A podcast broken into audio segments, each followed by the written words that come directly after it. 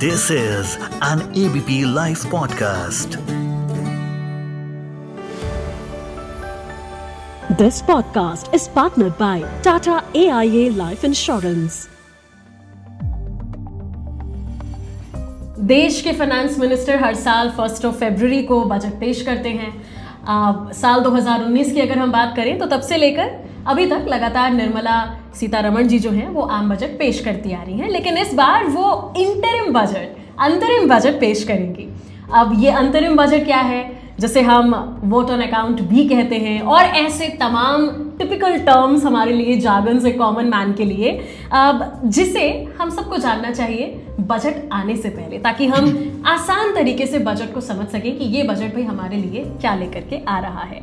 और आज के पॉडकास्ट जो है, वो पूरी तरह इसी को डेडिकेटेड है बजट को ही डेडिकेटेड है। ऑन एबीपी लाइव पॉडकास्ट मैं मानसी हूँ आपके साथ, लेकर के ए टू सेट बजट की ग्लॉसरी आज हम आपके साथ शेयर करेंगे। और इसको बताने के लिए हमारे साथ में जुड़ रहे हैं, जो पिछले 20 सालों से हर साल बजट को एनालाइज करते हैं। जर्नलिस्ट लेजेंडरी जर्नलिस्ट हमारे साथ में हैं Manish Kumar ji. Welcome to ABP live podcast thank you Mansi for inviting me sir सबसे पहले uh, जो हम टर्म लेना चाहेंगे वो यही जो मैंने अभी इंट्रोडक्शन में भी इस्तेमाल किया कि भाई इस बार ये जो बजट है ये अंतरिम बजट होने वाला है इंटरिम बजट होने वाला है। और बहुत सारे लोग जो इसके बारे में नहीं जानते आखिर ये इंटरिम बजट का क्या मतलब है इस बार ये अलग कैसे होगा?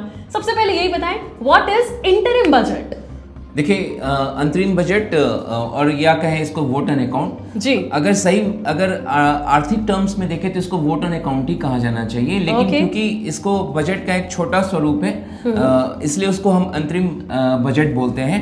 वोट एन अकाउंट इसलिए कि क्योंकि हम लोकसभा चुनाव होने जा रहा है। हाँ। और लोकसभा चुनाव जो होगा जो वित्तीय वर्ष जो हमारा शुरू होता है वो एक अप्रैल से। और एक अप्रैल से शुरू होता है और जो नई सरकार का गठन जो है वो मई के एंड में होगा। अब सवाल उठता है कि नई सरकार का गठन होगा आचार संहिता देश में लागू हो चुका होगा तो सरकारी खर्च सरकारी कर्मचारियों को वेतन हमारे जो आधारभूत ढांचे पे जो खर्च होना है वो डिफेंस फोर्सेस के लिए मॉडर्नाइजेशन पे जो खर्च है इन तमाम बातों पे खर्च के लिए पैसा कहाँ से आएगा? हाँ। कोई भी सरकार पैसा मानसिक खर्च करती है तो वो जो कंसोलिडेटेड फंड ऑफ़ जो इंडिया है जी। वहाँ से संसद से मंजूरी लेकर वो पैसा खर्च किया जाता है। ओके। तो इन चार महीनों के लिए यानी कि अप्रैल मई जून और जुलाई नई सरकार का गठन हमें उम्मीद है कि मई के आखिरी हफ़्ते तक हो जाएगी जो कि शपथ ग्रहण हो जाएगा। और नई सरकार के पास एक महीने का वक्त होगा पूरे जून के महीने का कि वो अलग अलग स्टेक होल्डरों से बातचीत करके और जुलाई के फ़र्स्ट वीक में वो फुल बजट पेश करेगी। और उसके बाद जब फुल बजट पेश हो जाएगा संसद में मानसून सत्र होगा वो। और उसमें जब बजट पेश हो जाएगा बजट को फाइनेंस बिल को पारित कराना होगा संसद से उसके बाद जो नया जो फ़िज़िकल ये जो 24 25 फाइनेंशियल ईयर है उसके लिए जो ब, जो भी सरकार घोषणाएँ करेंगी वो लागू हो जाएगा। तो इन चार महीनों के लिए टिल अप्रैल से जुलाई के बीच जो सरकारी खर्च है उसके लिए vote on vote of on account के ज़रिए सरकार संसद से मंजूरी लेगी अभी कि सरकारी खर्च पे जो होने वाला है उस पैसे का प्रावधान किया जा सके तो कंसोलिडेट फंड ऑफ़ इंडिया से उन पैसों को लेने के लिए vote on vote on account के ज़रिए जो है उसकी मंजूरी ली जाएगी। वही अंतरिम बजट है। लेकिन अंतरिम बजट ये तो वोट ऑन अकाउंट है। हाँ। इसमें कुछ बहुत ज़्यादा हम पॉपुलिस्ट अनाउंसमेंट की उम्मीद नहीं करते हैं। ऐसा ट्रेडिशन देखा गया है। ओके। लेकिन पिछले कुछ बजट में दो तीन जो अंतरिम बजट आई है इस देश में जिन सरकारों ने पेश किया है। मोदी सरकार ने 2019 में अंतरिम बजट पेश किया था तब पीयूष गोयल जो है वो वित्त मंत्रालय का कार्यभार संभाल रहे थे। और आप आश्चर्य होंगे जान के कि पीएम किसान सम्मान योजना 2019 के अंतरिम बजट में इसे लाया गया था।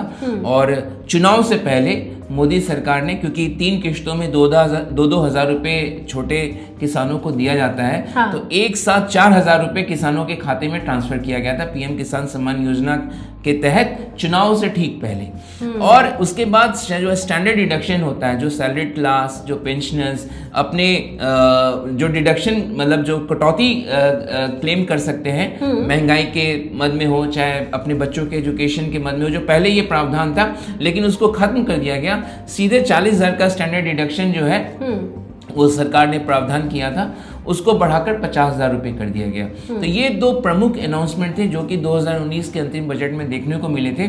ये हमें कतई नहीं भूल करना चाहिए कि ये वोटर अकाउंट है अंतरिम बजट है चुनाव में जाना है। आम जनता मोदी सरकार से बहुत सारी उम्मीदें पाल कर बैठी हुई है। तो यानी कि ये भी इम्पोर्टेंट ही है। बिल्कुल इम्पोर्टेंट और इसी के साथ अब हम शुरुआत करते हैं एक और टर्म जो हम जानेंगे, और वो है टैक्स डिडक्शन टैक्स की बात हर मिडिल क्लास इंसान के दिल के बेहद करीब होती है। अब बजट में टैक्सेस को हम समझें, उससे पहले हम चाहेंगे, अगर आप हमें ये समझाएँ टैक्स डिडक्शन क्या है?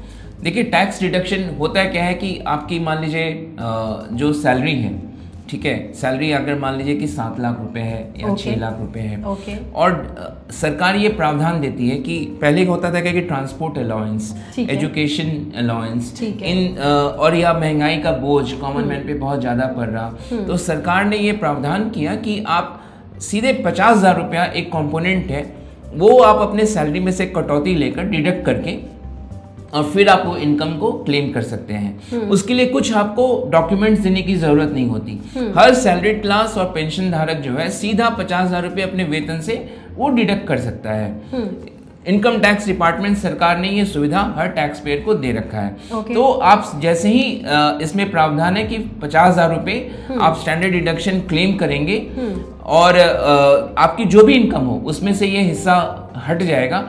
उसके बाद जो है आपका इन टैक्सेबल टैक्स कैलकुलेशन उस पर कैलकुलेट होता है। तो ये फ़ायदा जो राहत जो है महँगाई के मद्देनजर ट्रांसपोर्ट अलाउंस एजुकेशन अलाउंस के। अ, के मद पे ये जो है अ, सरकार ये प्रावधान अ, किया गया है आपको। वित्त मंत्री जो पूर्व वित्त मंत्री अरुण जेटली उन्होंने इसको रीइंट्रोड्यूस किया था। मोदी सरकार ने अंतिम बजट में इस प्रावधान के तहत चालीस हज़ार से रकम पचास हज़ार रुपये कर दिया। अब ये चर्चा हो रही है कि निर्मला सीतारमन इस स्टैंडर्ड डिडक्शन क्योंकि महँगाई का बोझ बहुत। लोगों है इसको रकम बढ़ा सकते हैं अंतरिम बजट में पचहत्तर हज़ार रुपए तक किया जा सकता है। ओ अब होगा क्या? वो तो हम आगे देखेंगे ही एक फरवरी को। वेल दूसरे टर्म पर आते हैं रिबेट। रिबेट मानसी क्या है कि आप इस तरीके से समझिए कि ढाई लाख तक जिनकी जिनका वेतन है उसको कोई टैक्स नहीं देना होता है। ठीक है। ठीक है? ढाई लाख से लेकर पाँच लाख रुपए के बीच में पाँच परसेंट टैक्स स्लैब है। ओके अब सरकार ने क्या प्रावधान किया हुआ है कि अगर किसी का वेतन पाँच लाख रुपए से कम है तो जो पाँच परसेंट स्लैब रेट के हिसाब से साढ़े बारह हज़ार रुपये टैक्स बनता है। सरकार ने ये प्रावधान किया हुआ है कि जिसका भी जि, जिस भी टैक्स पेयर की आय पाँच लाख रुपए से कम है। ये जो साढ़े बारह हज़ार रुपए तक जो टैक्स बनता है वो सरकार रिबेट देती है। यानी उस टैक्स पेयर को कोई टैक्स देने की ज़रूरत नहीं है। साथ ही साथ जैसे न्यू टैक्स रिजीम में अगर आप देखें तीन लाख तक तो इनकम टैक्स छूट है। तीन लाख तक जिसका वेतन है उसको टैक्स देने की ज़रूरत नहीं है। लेकिन तीन लाख से सात लाख तक का जो ब्रैकेट है क्योंकि आपको याद है कि पिछले बजट में अनाउंसमेंट हुआ था न्यू टैक्स रिजीम में कि जिसका वेतन सात लाख तक है उसको इनकम टैक्स देने की ज़रूरत नहीं होगी। लेकिन तीन लाख से सात लाख के बीच पच्चीस हज़ार रुपये टैक्स बनता है। वो सरकार रिबेट के तहत आपको माफ़ कर देती है उस टैक्स पेयर्स को। टैक्स तो है उसमें। अगर जैसे ही सात लाख से ऊपर आपका टैक्स इनकम गया आप टैक्स आपको टैक्स देना होगा। लेकिन सात लाख तीन लाख से सात लाख के बीच में जिसका भी इनकम होगा उसको टैक्स देने की ज़रूरत नहीं होगी। वो पच्चीस हज़ार रुपये न्यू रिजीम के तहत सरकार माफ़ कर देती है। तो ये डिबेट दिया जाता है इस तरीके से।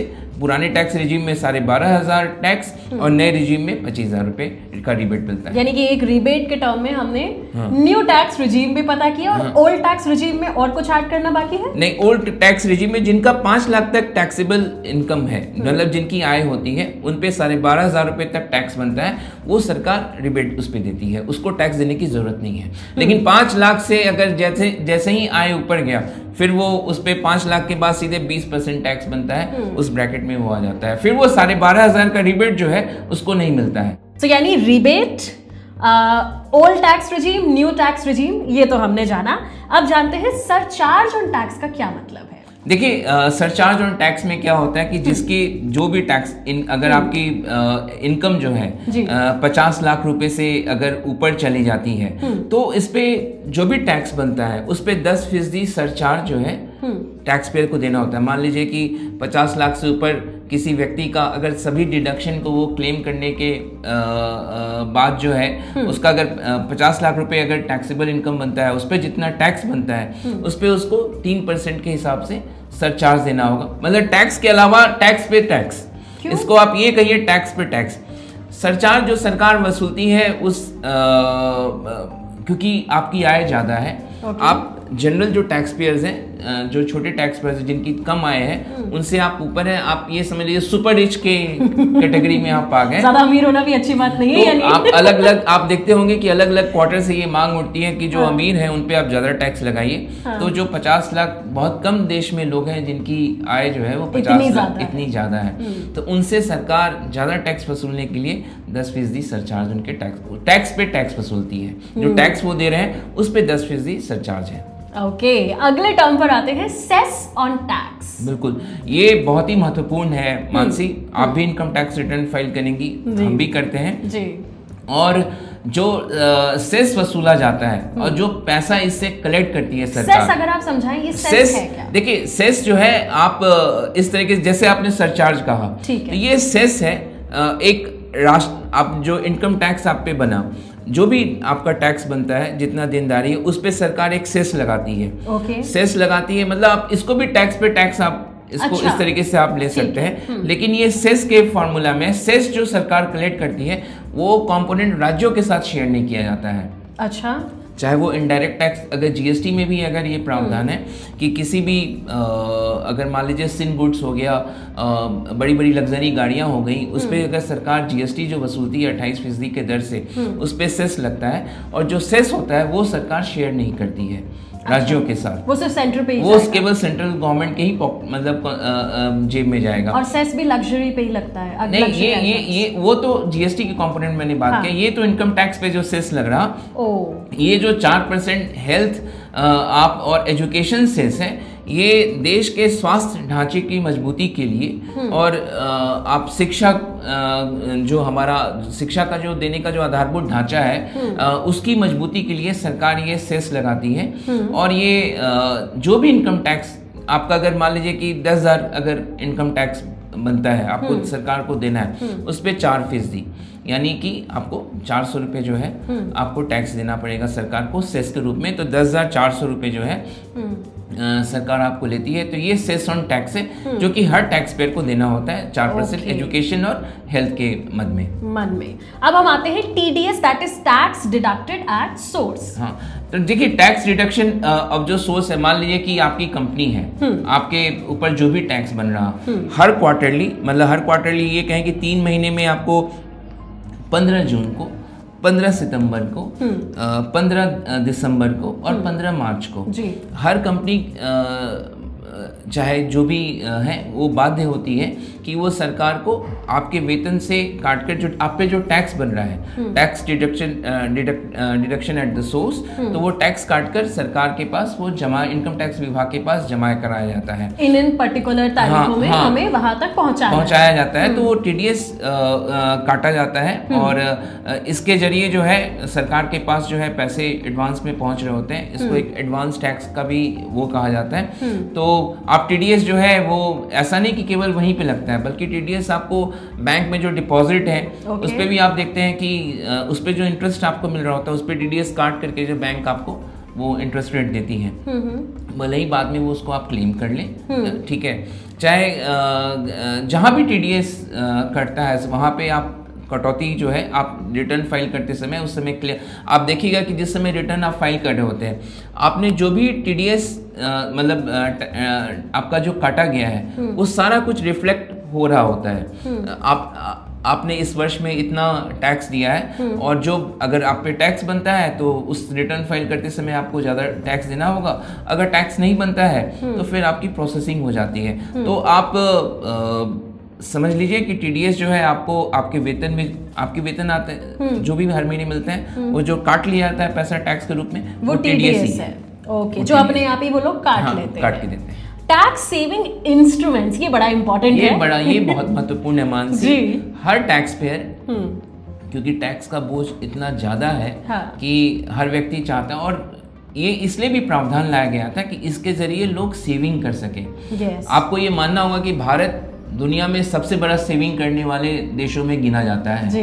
पहले तो हम और ज़्यादा सेविंग किया करते थे लेकिन अब जो कुछ डेटा है उसमें ये बता रहा है कि सेविंग रेट हमारी घटी है। अच्छा। लेकिन फिर भी भारत बहुत ज़्यादा लोग सेविंग करते हैं चाहे वो बीमा में खरीद कर एल आई सी जिसका सबसे बड़ा एग्ज़ाम्पल है। FDs FDs tax saving FDs इसके बाद पीपीएफ Yes. आप देखिए Sukanya Samriddhi Yojana. National saving certificate N S C ये सभी टैक्स सेविंग इंस्ट्रूमेंट्स हैं। Okay. एनपीएस ठीक है।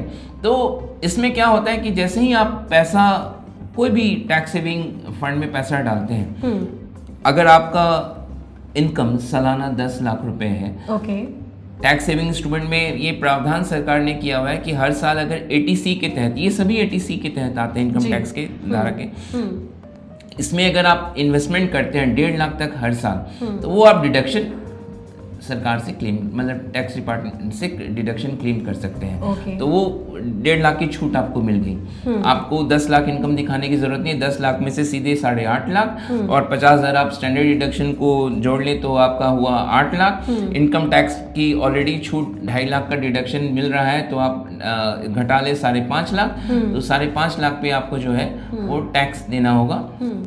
तो इस तरीके से आप टैक्स सेविंग इंस्ट्रूमेंट के ज़रिए टैक्स भी बचाते हैं।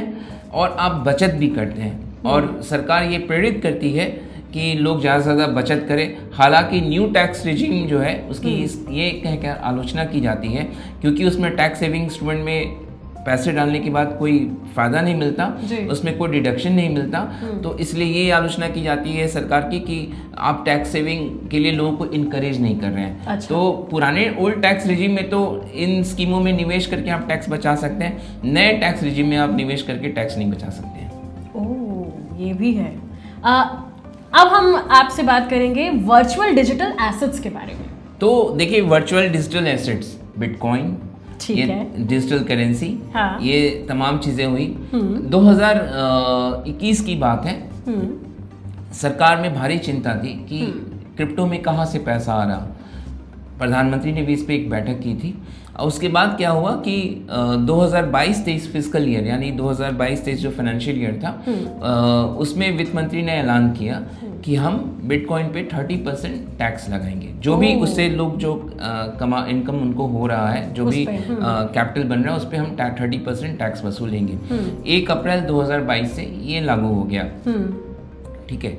अब हुआ क्या कि जिन और ये एक अप्रैल 2022 से लागू हुआ लेकिन जो लोग कई लोग ऐसे थे जो क्रिप्टो में ट्रेडिंग कर रहे थे उनका पता लगाना सरकार के लिए संभव नहीं था। जी। तो अ, सरकार ने ये किया एक जुलाई 2022 से कि हर क्रिप्टो के ट्रेडिंग पर जो है मतलब आप अगर खरीदे तो भी चाहे बेचे तो भी उस पर टीडीएस का प्रावधान कर दिया गया कि सरकार पता लगा सके कि कौन कौन लोग देश में क्रिप्टो में ट्रेडिंग करते हैं। तो ये जो वर्चुअल डिजिटल एसेट्स है आप इसको डिजिटल करेंसी कह लीजिए बिटकॉइन कर लीजिए इथेरियम कर लीजिए ये तमाम चीज़ों पे सरकार जो टैक्स लगाती है तो ये सब तो वर्चुअल डिजिटल एसेट्स के ही श्रेणी में आते हैं। लेकिन अब डिजिटल करेंसी में जो भी लोग निवेश कर रहे हैं वो सरकार की आँखों से बच नहीं सकते। उनको टैक्स जो है उनकी उस कमाई पर देना ही पड़ेगा जो कि पहले लोग स्किप कर रहे थे। बच जा रहे थे।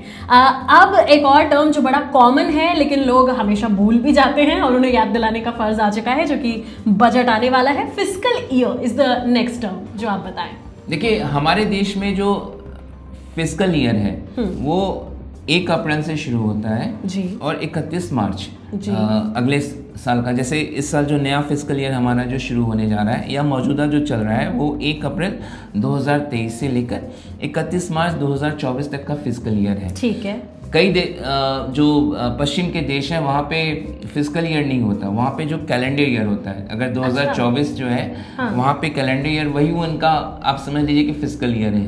ओके। लेकिन हमारे यहाँ फ़िज़िकल ईयर एक मार्च से शुरू होता है। फ़िज़िकल से हम क्या समझें? फ़िज़िकल मतलब आप इसको फाइनेंशियल फाइनेंशियल ईयर क्योंकि हर सरकार का जो अ, चाहे जो भी खर्च है एक सरकार लक्ष्य तय करती है कि इस इस साल में हमें ये करना है। तो फ़िज़िकल मीन्स कि आप इसको आप फाइनेंशियल फाइनेंशियल ईयर के तौर पे. फ़िज़िकल ईयर इसको हम यूज़ करते हैं। और इसको इस तरीके से देख सकते हैं। तो विकसित देशों में तो कैलेंडर ईयर को ही फ़िज़िकल ईयर के तौर पे देखा जाता है। हमारे देशों में हमारे देश में अप्रैल से शुरू होता है और जो मार्च तक इसको फ़िज़िकल ईयर कहा जाता है। तो हमारा नया फ़िज़िकल ईयर जो है एक मार्च 2024 से शुरू होगा जो कि 31 मार्च 2025 तक होगा। इन्फ्लेशन ये भी हमारी ज़िंदगी में कभी ना कभी बीच बीच में आता ही रहता है सबसे कठिन टर्म है ये Yes, exactly. सबसे ज़्यादा लोग देश में उसी से परेशान परेशान हैं हैं। और इन्फ्लेशन uh, बढ़ता है तो लोगों की परचेजिंग कैपेसिटी लोगों की घटती है हम्म। जब हम ये कहते हैं कि महँगाई अ, महँगाई दर में कमी आई तो हम सभी यही बात करते हैं महँगाई से राहत महँगाई से राहत नहीं मिलती महँगाई तो हर साल कमोबेश बढ़ रही होती है एक जिस परसेंटेज के हिसाब से बढ़ना है हम्म। कभी वो डबल डिजिट में बढ़ती है लेकिन कभी वो केवल चार फ़ीसदी के दर से बढ़ती है हम्म, महँगाई तो बढ़ ही रही है हर साल बढ़ रही है तो महँगाई से किसी को राहत नहीं मिलती हम्म। लेकिन अ, ये है कि महँगाई एक लार्जर टर्म है हम्म। एक बड़ा टर्म है और इस वक्त जो है लगभग साढ़े पाँच फ़ीसदी के आसपास महँगाई दर हमारा जो लास्ट जो आया था डेटा वो दिसंबर महीने का हम्म। तो ये मापने का एक तरीका है लेकिन इन्फ्लेशन का बजट में कंसिडरेशन इस हिसाब से आप देखें कि सरकार इस बात का ध्यान रखती है कि लोगों पे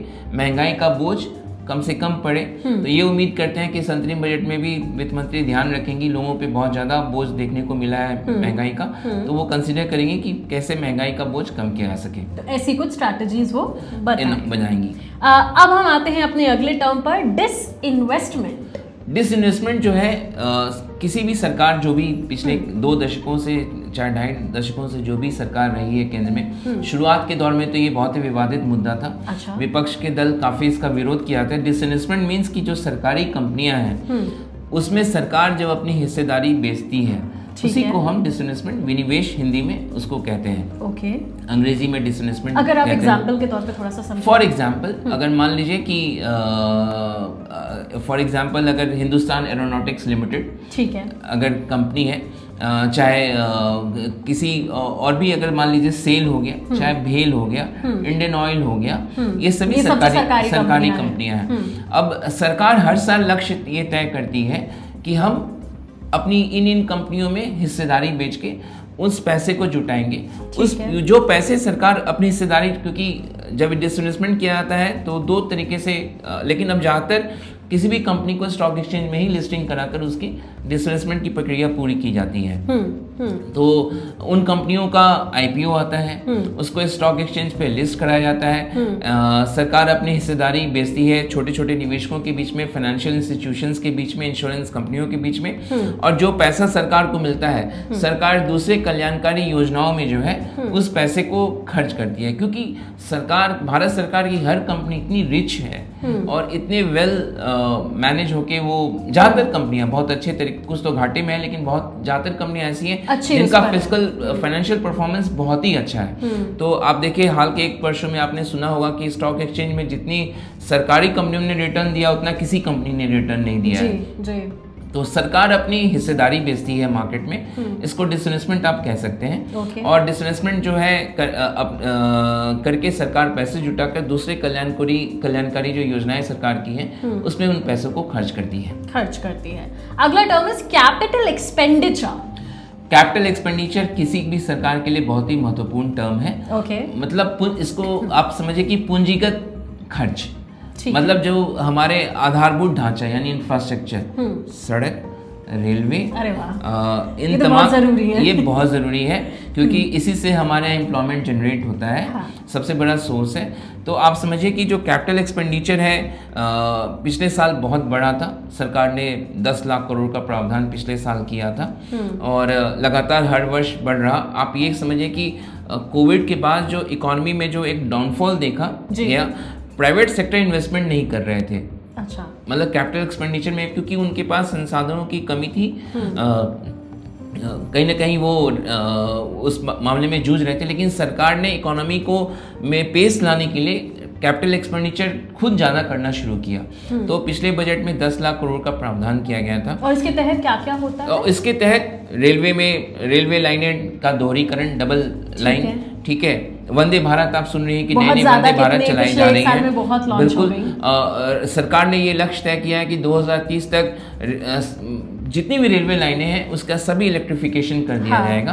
तो ये कैपिटल एक्सपेंडिचर के तहत फिर आप नितिन गडकरी जो कि सड़क परिवहन मंत्री हाँ। उनके कार्यों की बहुत ज़्यादा तारीफ़ की जाती है। हम्म, तो ग्रामीण सड़क हो चाहे हाईवे हो गए हम्म। बनाने के लिए चाहे फोर लेन हो एट लेन हो एक्सप्रेस वे हो गया फ्लाईओवर फ्लाईओवर्स हो गए तो सरकार जो है एनएच जो जितने भी नेशनल हाईवे हैं उसका अगर कोई दो लेन का है तो उसको चार लेन आठ लेन अ, हमारे सामने कई आसपास हमारे इर्द गिर्द Yes. दफ्तर के दिख रहे हैं तो वो कैपिटल एक्सपेंडिचर सरकार प्रावधान करती है Health में?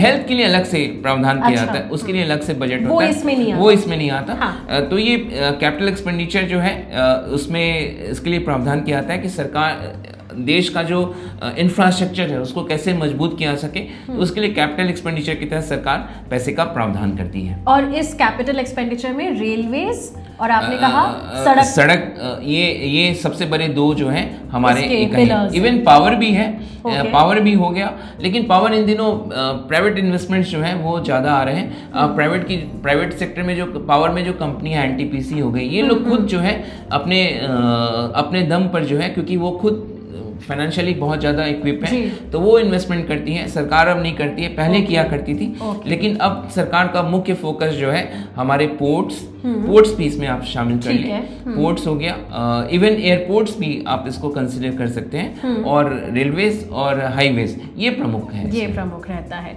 अगला term is custom duties custom duty इसको दूसरे शब्दों में हम इम्पोर्ट ड्यूटी भी बोलते हैं। Okay. और विदेशों से जो भी वस्तु हम मंगा रहे होते हैं चाहे है। हम्म। वो गोल्ड हो गया चाहे वो रॉ डायमंड हुआ उसको भले हम पॉलिश करके काट के फिर हम उसको दोबारा हम्म। डायमंड ज्वेलरी सेल करते हैं चाहे हम भारत सबसे ज़्यादा दालों का इंपोर्ट करता है हालाँकि फ़िलहाल उस पर इम्पोर्ट मसाले। मसाले मसाले और फिर आपको खाने का तेल हम्म और इसके अलावा कई सारे खाने पीने की चीज़ें हैं।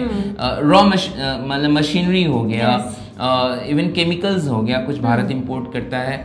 तो जो भी चीज़ें इंपोर्ट की जाती हैं हम्म। इंपोर्ट जब करते हैं तो उस पर सरकार कस्टम ड्यूटी लगाती है। है। कस्टम ड्यूटी एक तो अ, सरकार जो टैक्स वसूल रही है साथ ही साथ जो हमारे डोमेस्टिक जो मैन्युफैक्चरर्स हैं हम्म। उनके भी प्रोटेक्शन के लिए जब हम आत्मनिर्भर की बात भारत की बात करते हैं चाहे हम मेक इन इंडिया की बात करते हैं तो हमारे जो डोमेस्टिक मैन्युफैक्चरिंग कंपनियाँ हैं उन उनके सेफ़ गार्ड के लिए सरकार कस्टम ड्यूटी लगाती है कि बाहर का इम्पोर्ट इतना सस्ता ना हो कि हमारे डोमेस्टिक घर में जो उत्पादन करने वाले लोग हैं वो बर्बाद हो जाए। हम्म।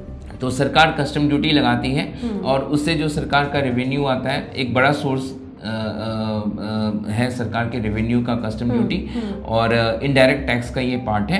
तो कस्टम ड्यूटी जो भी बाहर से विदेशों से चीज़ें इंपोर्ट होकर आ रही होती हैं उस पर कस्टम ड्यूटी लगाई लगाई जाती है। इसी के साथ एक्साइज ड्यूटी एक्साइज ड्यूटी तो देखिए पहले तो जब तक जीएसटी नहीं आया था एक्साइज ड्यूटी बहुत इंपॉर्टेंट टर्म हुआ करता था। हम्म। लेकिन क्योंकि जीएसटी अब आ गया ज़्यादातर चीज़ों पे गुड्स एंड सर्विसेज़ टैक्स लगता हम्म। है लेकिन अभी भी एक्साइज ड्यूटी जैसे पेट्रोल डीजल पे ठीक है। अभी भी वो आपको एक्साइज ड्यूटी ही उस पे लगता है। और इसके लगने का क्या मतलब इस, समझेगा जो भी सरकार रेवेन्यू अगर मान लीजिए कि पेट्रोल या डीजल रिफाइनरी गेट से जैसे ही आपको क्रूड ऑयल को रिफाइन करके पेट्रोल तैयार किया जाता है जैसे ही वो रिफाइनरी से निकल रहा होता है हम्म। तो केंद्र सरकार उस पर एक्साइज ड्यूटी लगाती है। ठीक है। राज्य सरकार उस पर वैट लगाती है। हम्म। अगर मान लीजिए दिल्ली में अगर इंडियन ऑयल का रिफाइनरी है पानीपत में वहाँ हम्म। से चला तो सरकार वहाँ एक्साइज ड्यूटी लगाती है। दिल्ली में बिक रहा तो दिल्ली सरकार उस पर वैल्यू एडेड टैक्स वैट लगाती है। हम्म। तो एक्साइज ड्यूटी बहुत ही इंपॉर्टेंट कॉम्पोनेंट है। सरकार को बहुत अच्छा रेवेन्यू एक्साइज क्योंकि पेट्रोल डीजल आप समझिए कि देश उसी से उसी से गति मिल रही है देश को। तो पेट्रोल डीजल पे एटीएफ पे एयर टर्बाइन जो फ्यूल हो गया इस पे सरकार एक्साइज ड्यूटी लगाती है। तो पहले तो और बाकी चीज़ें तो अब जीएसटी में चला गया है। अब उस पर जीएसटी चलता है। तो पहले जब तक जीएसटी नहीं लागू हुआ था तब तक एक्साइज ड्यूटी एक बहुत प्रमुख कंपोनेंट होता था।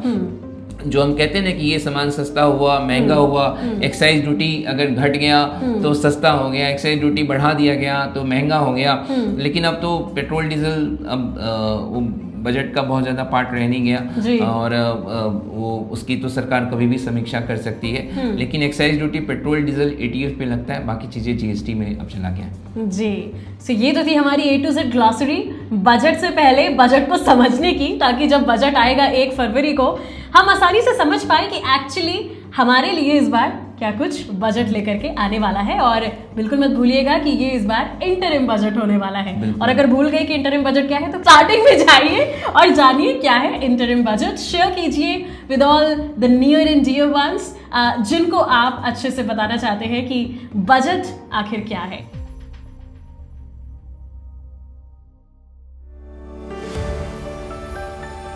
This podcast is partnered by Tata AIA Life Insurance.